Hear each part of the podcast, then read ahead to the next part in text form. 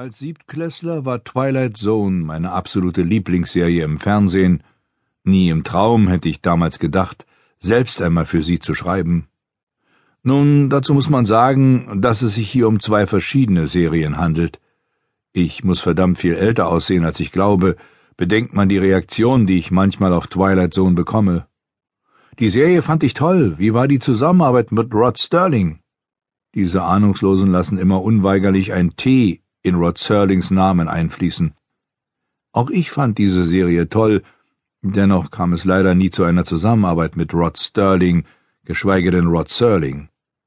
Allerdings arbeitete ich mit Phil de Geer, Jim Crocker, Alan Brannett, Rockner S. O'Bannon und Michael Cassuth zusammen und einer Schar von großartigen Schauspielern und Regisseuren bei diesem kurzlebigen und vielbeklagten Twilight Zone Revival in den Jahren 1985 bis 87, nennen wir es TZ2. Es gab seither noch zwei weitere Inkarnationen TZ3 und TZ4, aber über die hüllen wir lieber den Mantel des Schweigens. Es war Armageddon Rock, der mich zur Twilight Zone brachte. Von Poseidon Press im Jahre 1983 veröffentlicht, sollte der Roman mir eigentlich den großen Durchbruch als Bestsellerautor bescheren – ich war stolz auf dieses Buch. Und auch mein Agent und mein Lektor waren völlig davon überzeugt.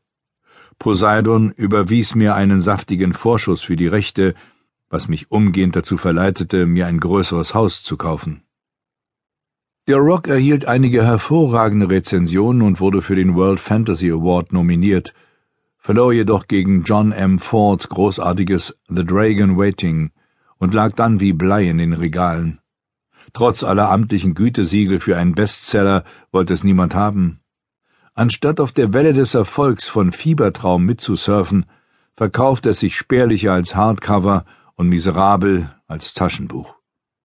Das ganze Ausmaß dieser Katastrophe wurde mir erst 1985 völlig bewusst, als mein Agent Kirby meinen unfertigen fünften Roman Black and White and Red All Over an den Mann zu bringen versuchte und weder Poseidon noch sonst ein Verlag auch nur das geringste Interesse zeigten.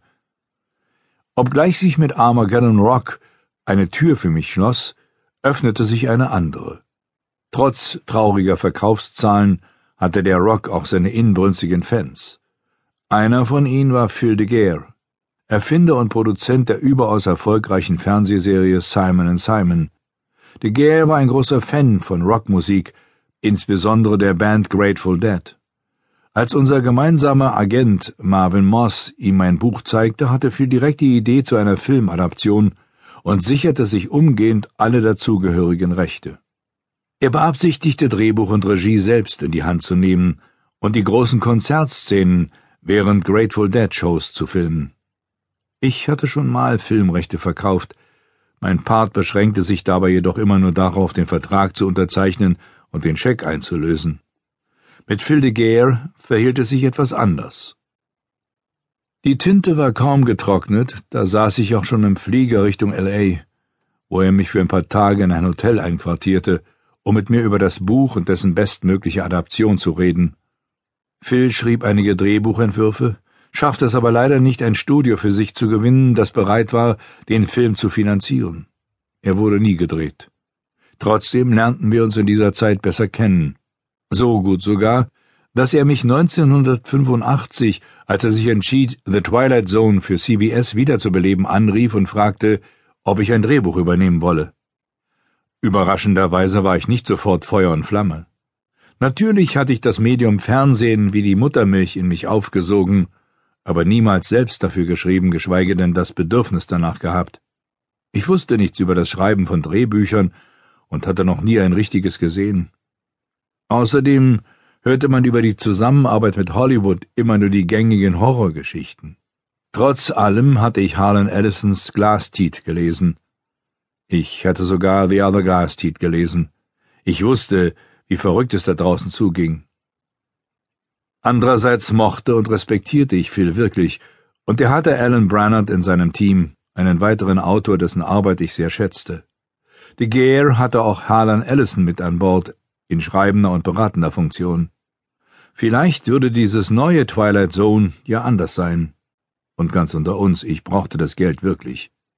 Zu dieser Zeit schrieb ich wie verrückt Heaven Tough Geschichten, um Planetenwanderer aufzufüllen und meine Hypothekenraten bezahlen zu können. Aber Black and White and Red All Over war immer noch nicht verkauft, und meine Karriere als Schriftsteller lag in Trümmern. Zögernd willigte ich schließlich ein, als Phil mir den Deal unterbreitete, meine Freundin Paris bekäme Backstage-Pässe zu allen Grateful Dead-Konzerten, die wir sehen wollten. Unmöglich, so etwas auszuschlagen. Er schickte mir die Showbibel und einen Stapel Beispiele, und ich schickte ihm im Gegenzug einen Stapel herausgerissener Seiten und Fotokopien von Geschichten, die ich für geeignete Twilight Zone-Folgen hielt. Da ich mich auf unbekanntem Terrain bewegte, wollte ich das Ganze ein wenig vereinfachen, indem ich erstmal mit einer Adaption anfing, statt alles selbst zu schreiben. Auf diese Weise konnte ich mich eher auf das Perfektionieren der Form konzentrieren, als auf das Erschaffen und Ausbauen von Plot und Figuren. Adaptionen wurden längst nicht so gut bezahlt wie Originale, aber mein Gesicht zu verlieren machte mir mehr Sorgen, als vielleicht nicht reich zu werden. De Geer gefielen einige der Geschichten, die ich ihm zugesandt hatte, und ein halbes Dutzend sollten später zu TZ2 Folgen werden. Teilweise von mir adaptiert, teilweise von anderen. Als mein TV-Debüt wurde Knuckles ausgewählt, eine Weihnachtshorrorfabel aus der Feder eines Autors namens Kurt Clark. Ich hatte sie zuvor in einer obskuren Anthologie von Terry Carr entdeckt. Knuckles lag eine Idee zugrunde, bei der man sich vor die Stirn schlagen und weinen wollte. Warum bin ich bloß nicht darauf gekommen? Jeder Held braucht einen Gegenspieler. Und Knuckles war der Anti-Santa. Am Weihnachtsabend, während Santa Claus in seinem Schlitten umherfliegt und durch Schornsteine rutscht, um artigen Jungs und Mädchen Geschenke zu bringen, bewegt sich Knuckles unterirdisch fort.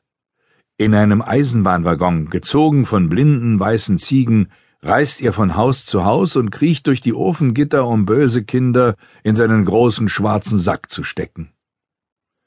Ich war hocherfreut über Phils Auswahl. Knuckles schien perfekt für Twilight Zone zu sein, wenn es getreu umgesetzt wurde. Ich erfreute mich außerdem an dem Gedanken, zu welchem Begeisterungssturm Kurt Clark über diesen Verkauf hingerissen würde. Dieser obskure, längst vergessene kleine Autor, den ich mir als Lehrer für englische Literatur vorstellte, in einer Volkshochschule nirgendwo, North Dakota, oder auch Gottverlassen, Georgia. Es stellte sich heraus, dass Kurt Clark ein Pseudonym war, und zwar von niemand Geringerem als Donald E. Westlake, dem Bestsellerautor der wunderbaren John Archibald Dortmunder Serie und hunderter weiterer Kriminalromane, von denen die Hälfte verfilmt worden war. Es stellte sich weiter heraus, dass kaum waren die Rechte gesichert und ich meinen Vertrag unterzeichnet hatte, die Herren hinter Twilight Zone keinerlei Interesse an einer getreuen Adaption von Westlakes Geschichte hatten.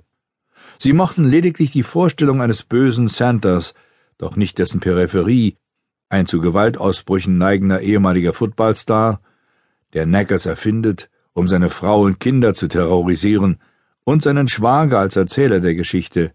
All das war nicht vertretbar, wurde mir gesagt.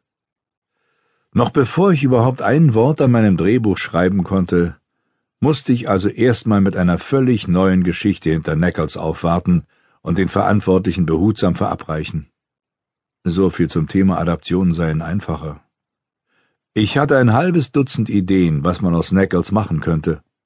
Die ersten zwei, drei schrieb ich noch als sorgfältige Treatments. Später gab ich Harlan meine Ideen nur noch telefonisch durch. Ihm gefiel keine.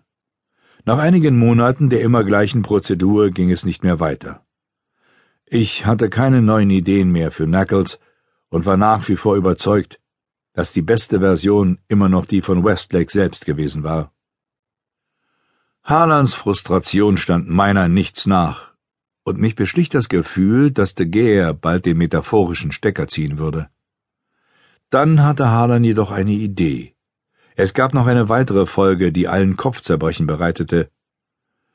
Ein Original mit dem Titel The Once and Future King über einen Elvis-Imitator, der sich dank einer Zeitreise mit Elvis höchstpersönlich konfrontiert sieht.